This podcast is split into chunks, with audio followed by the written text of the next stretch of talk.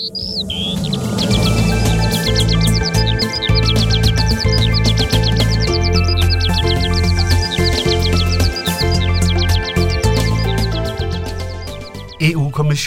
ønsker mere lærkesang. Så kort kunne et nyt udspil fra EU's lovgivende organ lyde. Det lyder som sød musik i ørerne på alle naturelskere. Baggrunden er ellers alvorlig nok. En dugfrisk rapport sætter tal på en meget grim udvikling i hele EU. Fra 1980 til 2020 er de fuglearter, der holder til i de såkaldte agerland, gået tilbage med hele 57 procent. Sat på en spids og sagt på godt dansk, så er der altså halvt så meget lærkesang i dag, som der var for 40 år siden. Den udvikling skal vendes, mener EU-kommissionen, som er klar med en plan, der vil sørge for, at der bliver mere natur i EU. Den plan er Dansk Ornitologisk Forening mere end glad for. Desværre så er det ikke sikkert, at planen kommer igennem. Det skyldes blandt andet enkelte landes særinteresser samt en stærk landbrugslobby. Hør, hvordan historien den hænger sammen, og den kommer her, hvor vi snakker med ham her. Ja, mit navn er Egon Østergaard. Jeg er formand for Dansk Ornitologisk Forening, BirdLife Danmark. Hvis jeg siger lærkesang? Ja, så siger jeg jo, det er jo en skøn lyd. Øhm, det er jo sådan en forårslyd. Og øh, det forbinder de fleste mennesker også med, med, at det hele begynder at spire frem igen. Og glæde. Og sådan, det, som man forventer af at cykle en tur ud i landskabet, det er at høre nogle lærker, høre nogle stærer, se nogle viber. Men øh, desværre er det blevet sværere og sværere at opleve lærkesang Øh, det har vi mål for. Vi kan se, det er gået voldsomt tilbage med lærkerne og med stærerne og med viberne. Og øh, ja, det, det synes vi, man skal gøre noget ved.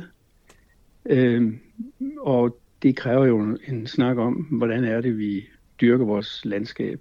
Fordi det er der forklaringen ligger på, hvorfor vi har mindre lærkesang i dag, end vi havde for 50 år siden. Og vi skulle nøde helt miste lærkesangen.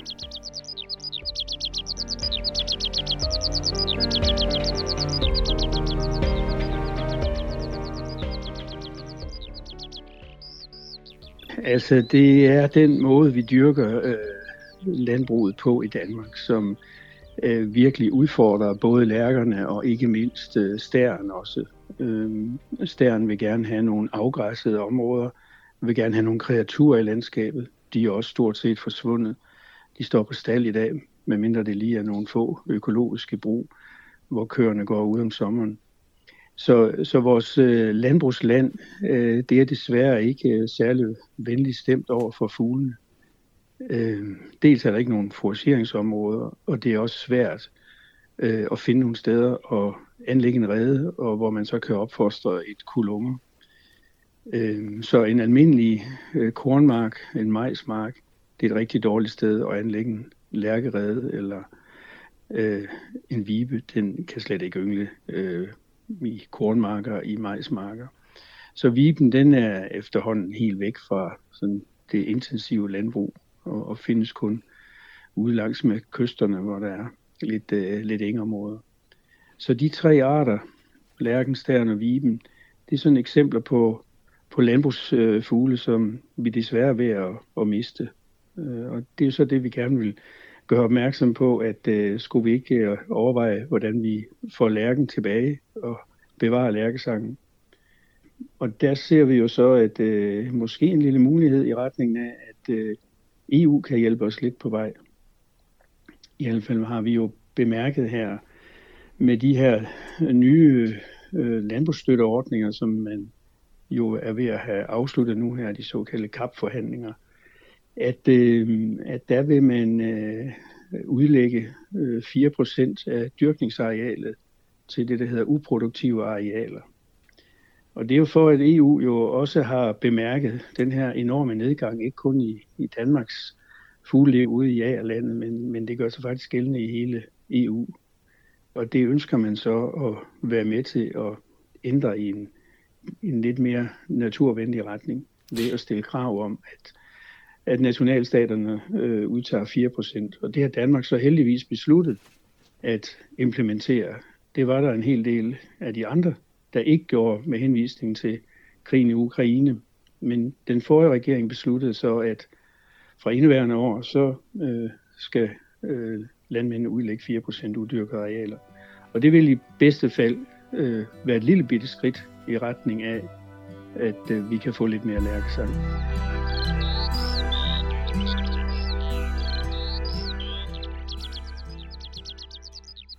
Nu kan vi sige, at der er jo vældig meget opbakning til at sige, hjælpe Ukraine på deres krig. Er det ikke rimeligt nok, at man sørger for nogle flere fødevarer? Jo, det er helt rigtigt, at vi skal selvfølgelig producere fødevarer, men øh, det er sådan set ikke øh, så meget det, der er problemet. Problemet er jo, at, at hvad det er for nogle fødevarer, vi producerer. Øh, så hvis det handler om at mætte nogle munde, øh, så er diskussionen måske mere, øh, hvad er det for noget, vi skal dyrke på markerne. Så jeg synes, det er en, det er en forkert øh, beslutning, at man med henvisning til, til den her krig, at man så vil fortsætte med en intensiv øh, dyrkning af, af landbrugsarealerne i EU. Og det har vi så heldigvis valgt en anden vej for i Danmark. EU-kommissionen, som du nævnte lige før, de er altså på vej til at, at komme med et forslag, som både skal igennem ministerrådet, altså det her råd til hverdag, og sådan set parlamentet, som skulle hjælpe fuglene på vej. Kan du forklare lidt om, hvad der ligger i det? Ja, men altså, der er jo, der er jo flere ting. Øh, en af de ting, man er i gang med, eller man har foreslået, det er jo en, en øget naturgenopretning i hele Europa. Øh, man har foreslået, at øh, man i 2030 skal have genoprettet 20 procent af det natur, man er kommet til at ødelægge. Og i 2050, at man skal have en gunstige bevaringsstatus, som det hedder. Øh, det betyder, at naturen skal have det godt, sådan lidt frit oversat. Øh, og det er et rigtig fint skridt, øh, og det er vi glade for, at kommissionen tager det initiativ.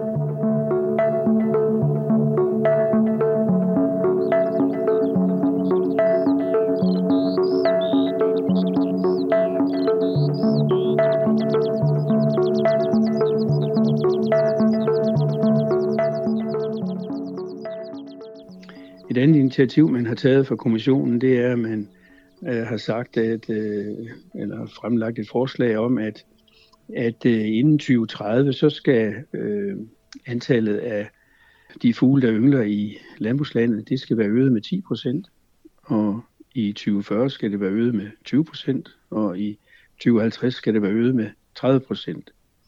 Og det er de øh, 22 arter af, af fugle, som som er derude i A-landet. Og det kalder man til sammen, hvis man kigger på deres øh, trends, hvordan det går med den, går det frem eller tilbage. Det kalder man Agerlands indeks.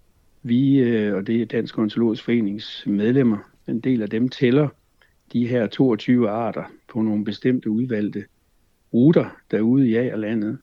Og ved hjælp af lidt statistik, så får man årligt øh, et udtryk for, øh, hvordan går det med de her arter tilknyttet Agerlandet.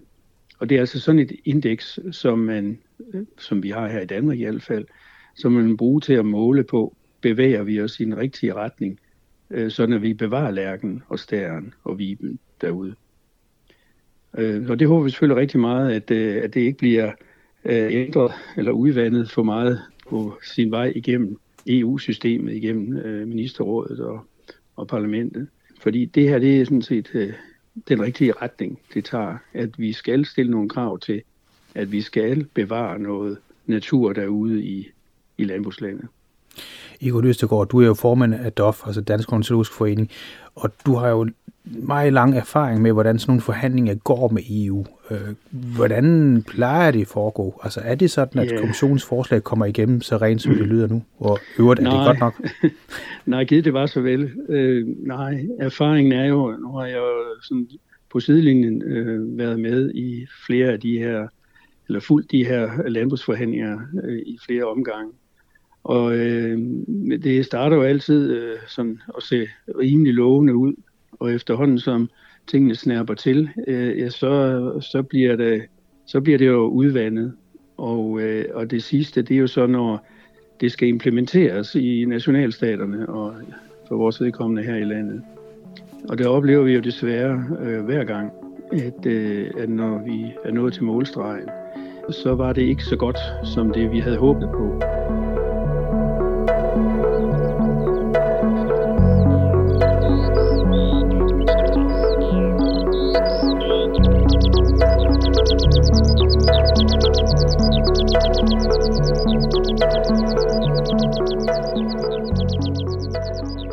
Ved sidste, øh, den sidste periode, der var det det, der hed greening af øh, landbruget, hvor, hvor man skulle altså gøre noget, noget godt for naturen i landbrugslandet. Og, og det endte så desværre med bare at være efterafgrøder, som man øh, øh skulle øh, dyrke for at, at ligesom opfylde det krav. Og de to, til gode se, øh, så desværre ikke øh, hverken fugle eller natur. Og nu øh, har vi så i den her ombæring, at man skal udlægge 4% til uproduktive arealer. Og det er jeg så meget spændt på, hvordan det kommer til at ske, fordi det, der var tanken fra EU's side, jo var jo, at de 4% skulle udlægges på den enkelte bedrift, sådan at man fik sparket lidt, lidt revnere natur ind i den store flade af intensiv øh, dyrkning, der er derude, for at tilgodese sådan de almindelige arter, som for eksempel lærken. Men det jeg så oplever og hører nu, det er, at man jo så begynder at handle med de her 4% sådan at man kan blive fri for at udlægge 4% på sin bedrift, og så kan man i stedet for pulje dem og købe noget, noget billigt, øh, eller lege noget billig jord øh, i, i sandede områder i, i Midt- og Vestjylland, og dermed blive fri for at lægge noget ud til uproduktiv areal på sin egen bedrift, og så i stedet for dyrke dem på normal vis. Men kunne det ikke være og så, er man, øh, så er man sådan set smuttet udenom det, der var intentionen det ærger mig selvfølgelig rigtig meget. Men kunne det ikke være lige meget, hvor de her jord ligger, eller skal de ligge meget spredt? Nej, det er ikke helt lige meget, fordi hvis man har et mål om, at man vil have noget, noget natur tilbage i det intensivt dyrkede landbrugsland, så, øh, så skal det jo spredes ud. Og øh, det var det, der ligesom var intentionen i de 4 procent. Så hvis man i stedet for bare puljer dem, og så lægger dem ud i et område et andet sted i landet, jamen så er det selvfølgelig fint, man får et større areal øh, et sted øh, i Danmark. Men det gør jo altså ikke, at vi får lærkesangen tilbage i, i den, en stor del af landet. Og det var det, der var meningen. Altså meningen var ligesom at fordele det over hele landet? Ja.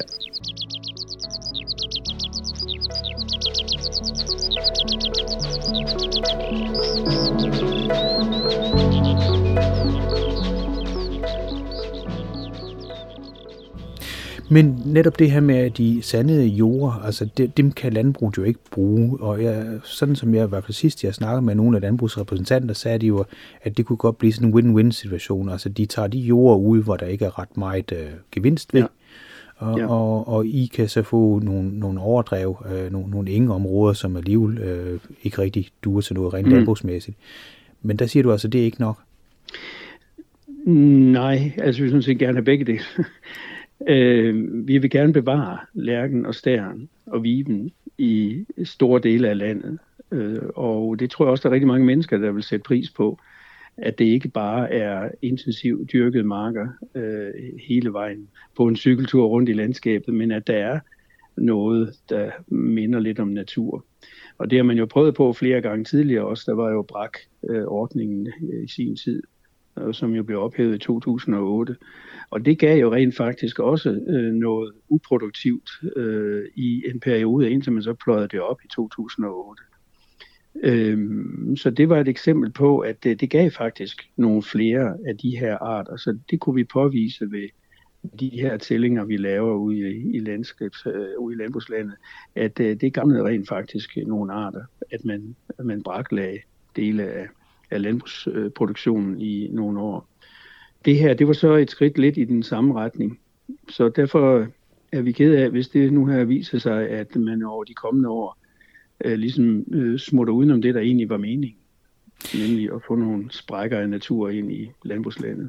Men når vi nu så fat i det her med at smutte udenom, du siger, at kommissionen har et forslag, som vi mm. forstår på det er, er godt nok. Ja. så, så bliver det sendt til parlamentet, og der bliver sendt til ministerrådet. Hvor er det så, de udvander det hen, så der kommer sprækker? Ja, det er for, som jeg forstår det, nu skal jeg ikke gøre mig til ekspert i, i sådan EU-stof, men som jeg oplever det, så er det den danske implementering. Fordi øh, man kunne jo vedtage herhjemme, at jamen, det var på den enkelte bedrift, øh, at man skulle udlægge 4 procent. Øh, så det mener jeg er en, en national øh, implementering, øh, der, der ligesom er, er der, hvor, hvor, hvor det centrale er. Hvad vil vi her i Danmark?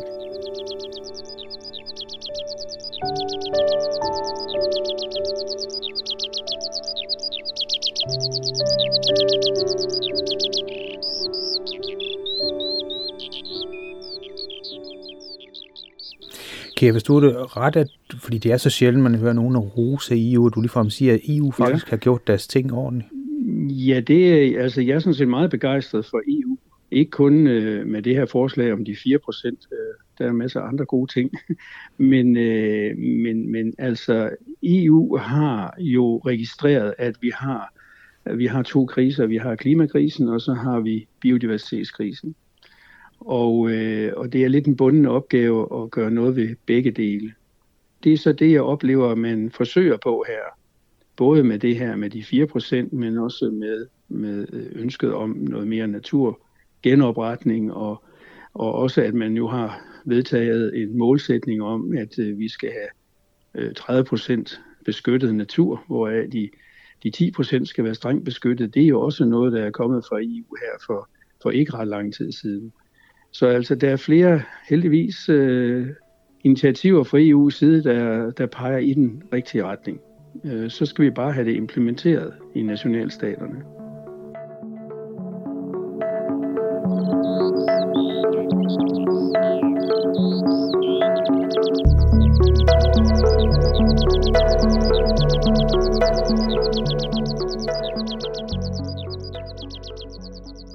Men nationalstaterne har jo også en tradition for at kunne smutte udenom, jeg tænker her på vandmiljøplan 1 ja. og 2 og så videre, og vandmiljøplan har jo indflydelse også på fugle. Vi kunne også sætte tale ja. på storken jo.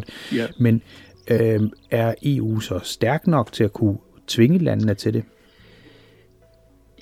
Ja, det er jo sådan en, en kamp, der foregår, og, og der har man jo så i sidste ende øh, domstolen, øh, som skal afgøre øh, om, om, om, hvem der har ret vi har også øh, jo øh, noget af det allervigtigste, som EU faktisk er barslet med på det her felt for, for fugle og natur, og det er jo vores øh, Natur 2000-område, altså vores beskyttelsesdirektiver, fuglebeskyttelsesdirektivet, øh, som jo var noget af det første EU faktisk øh, lovgav om tilbage i 1979, det er mange år siden.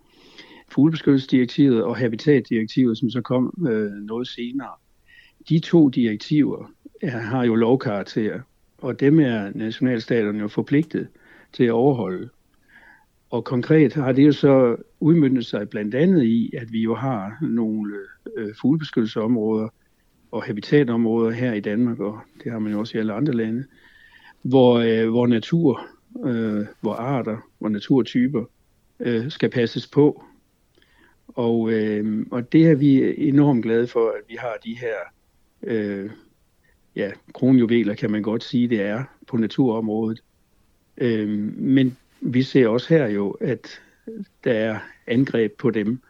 Øhm, og det er jo så der, vi har heldigvis EU-kommissionen og i sidste ende domstolen til at fastslå, at øh, man har altså nogle forpligtelser, som man skal overholde som, som stat.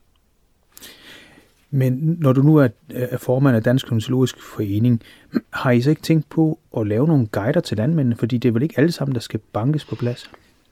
Nej, det, det er det ikke. Jo, vi har sådan set øh, et udmærket samarbejde med, med landbruget, blandt andet omkring Viben. Og vi har også lavet en guide øh, til, til Viben, hvordan man laver vibevenlig drift, og vi har også lavet en, en, en guide til, hvordan man på bedste vis øh, vil kunne udlægge de her 4% øh, af sin jord, øh, sådan at det gav mest effekt.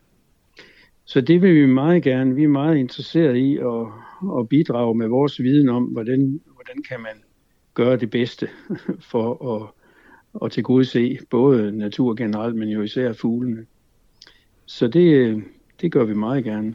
Så Men det er klart, der skal være nogle, der skal være nogle, øh, nogle rammer, nogle rammevilkår for landbruget, som gør, at, øh, at man også bliver ansporet til at gå i den rigtige retning. Jamen det er jo så her, jeg tænker på pisken øh, og ja. guleroden, og, og så tænker ja. jeg så, hvad er guleroden for landbruget for at hjælpe os andre med at høre på flere viber? ja, den gulerod ville vi jo gerne have, den var endnu større. Eller, øh, og det har man jo nogle eksempler på fra, fra England. Nu er de jo så desværre ikke med mere.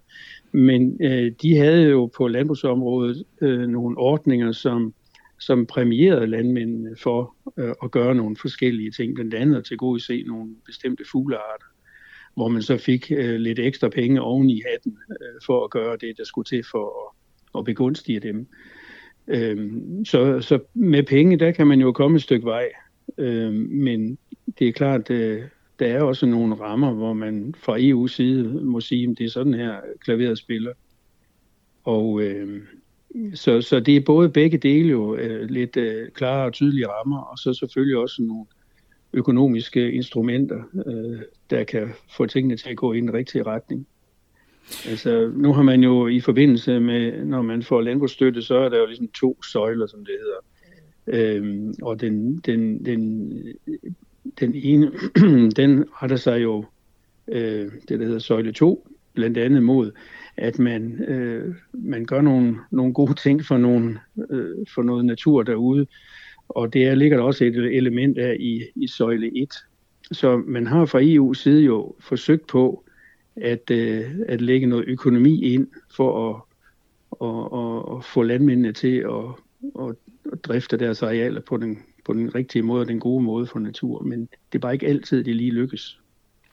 Men en ting er, hvordan vi gør her i Danmark det skal vel også være resten af EU, og her tænker jeg også, nu har ja. vi ikke slet ikke snakket om trækfugle, men, men trækfuglebeskyttelsen, som jo også er en del af det her, fordi mange af dem er jo, trækker jo væk fra vinteren og kommer tilbage ja. igen, jeg tænker også på gæst og så videre.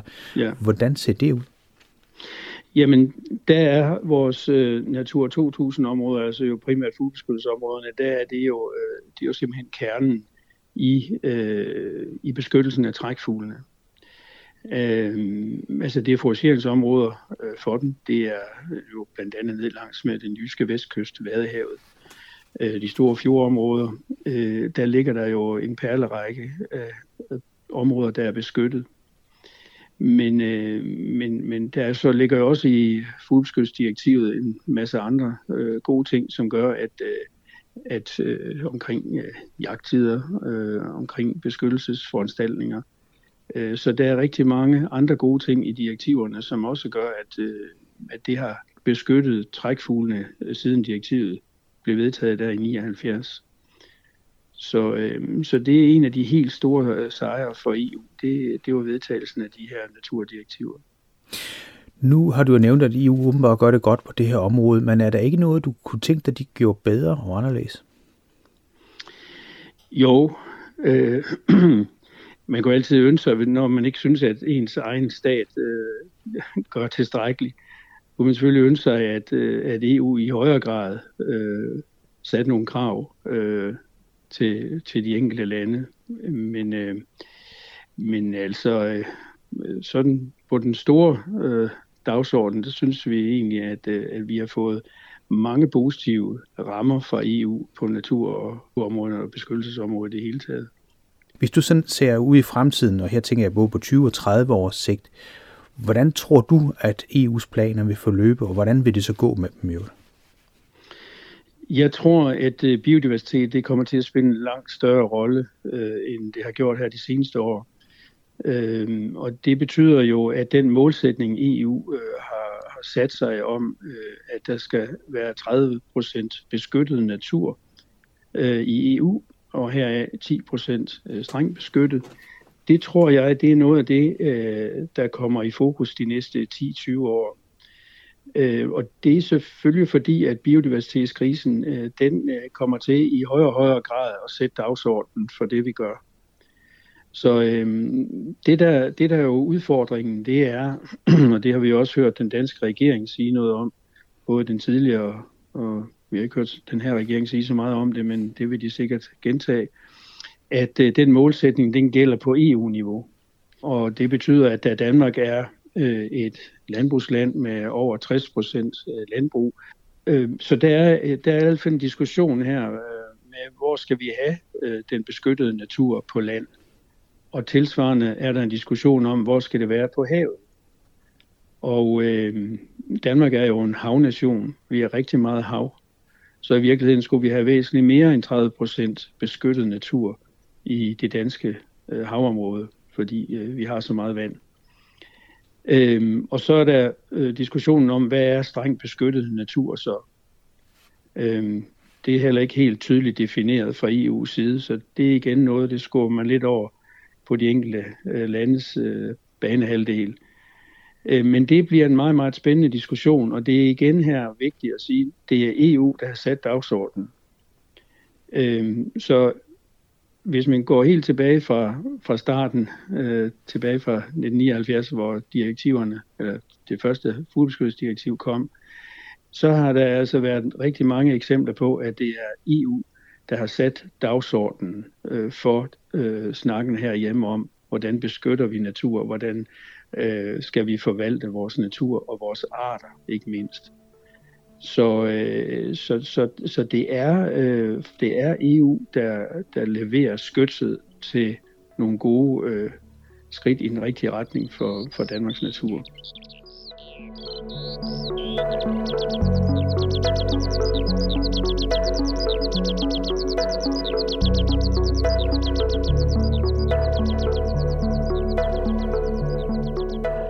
Og her til sidst, hvis man skal have folk til at bakke op, har jeg hørt, så skal de også vide, hvad det er, de beskytter.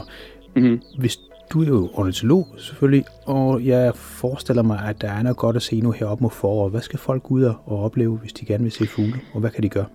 Jamen, de skal jo tage ud øh, nogle steder, hvor der er mange fugle, og det vil typisk være i fuglebeskyttelsesdirektiv områder, altså habitatområder. Øhm, så skal de så derud og glæde sig over det. Øh, det er der fuglen er, og, og der er mange øh, her i forårstiden, fordi vi passeres af millioner af trækfugle, som kommer ned fra Vadehavsområdet, nogen længere ned fra, og skal op og yngle, enten her i landet eller længere nordpå. Så øh, man skal selvfølgelig ud og have alle de oplevelser, man kan få. Det kan man få i Fuglandsfondens reservater. Man kan få det i øh, de her reservater, som staten har udlagt. Og man kan også bare tage ud og, og så glæde sig øh, over, øh, at nu kommer foråret, og fuglene de er aktive. Så, øh, Men så det, er, det er en vigtig, et vigtigt grundlag for, at man også vil beskytte øh, naturen. Egon Østegård, formand af DOF, hvad er din yndlingsfugl? Hvad er det den, du glæder dig mest til at se ud og se nu her? Ja, der er mange. Men jeg har en særlig øh, art, som øh, jeg foretrækker, og den hedder en pomeransfugl. Og det er en lille vadefugl, øh, som har formentlig øh, overvintret i Nordafrika. Den er smuk. Den øh, hedder pomeransfugl, fordi at den er pomeransfarvet, ligesom en appelsin på brystet.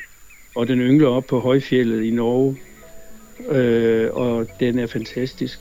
Den er her kun i 14 dage, 3 uger i maj måned, hvor den står på nogle store, vidtstrakte marker faktisk og foragerer der, for den kan ikke lide træer, for det er den ikke vant til op på højfjellet. Og når man så ser sådan en, så bliver man varm om hjertet. Så øh, den må man tage ud og se midt i maj, hvis man øh, har lyst til det. Og man kan finde dem ved at gå ind på DOFs database, DOF-basen, og søge på pomeransfugl. Så kan man se, hvor de er.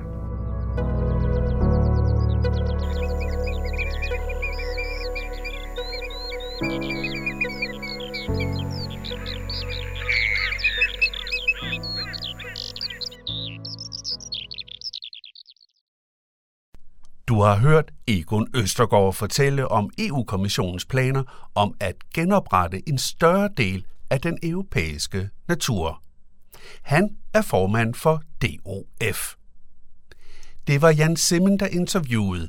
Han er også redaktør på udsendelsen her og hele programserien EU Indefra. Du kan genhøre udsendelsen her som podcast ved at søge på e-folkeoplysning.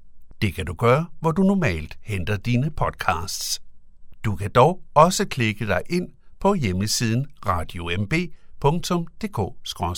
E Det var altså enten søge på den elektroniske folkeoplysning, e-folkeoplysning eller hjemmesiden radiomb.dk-eu.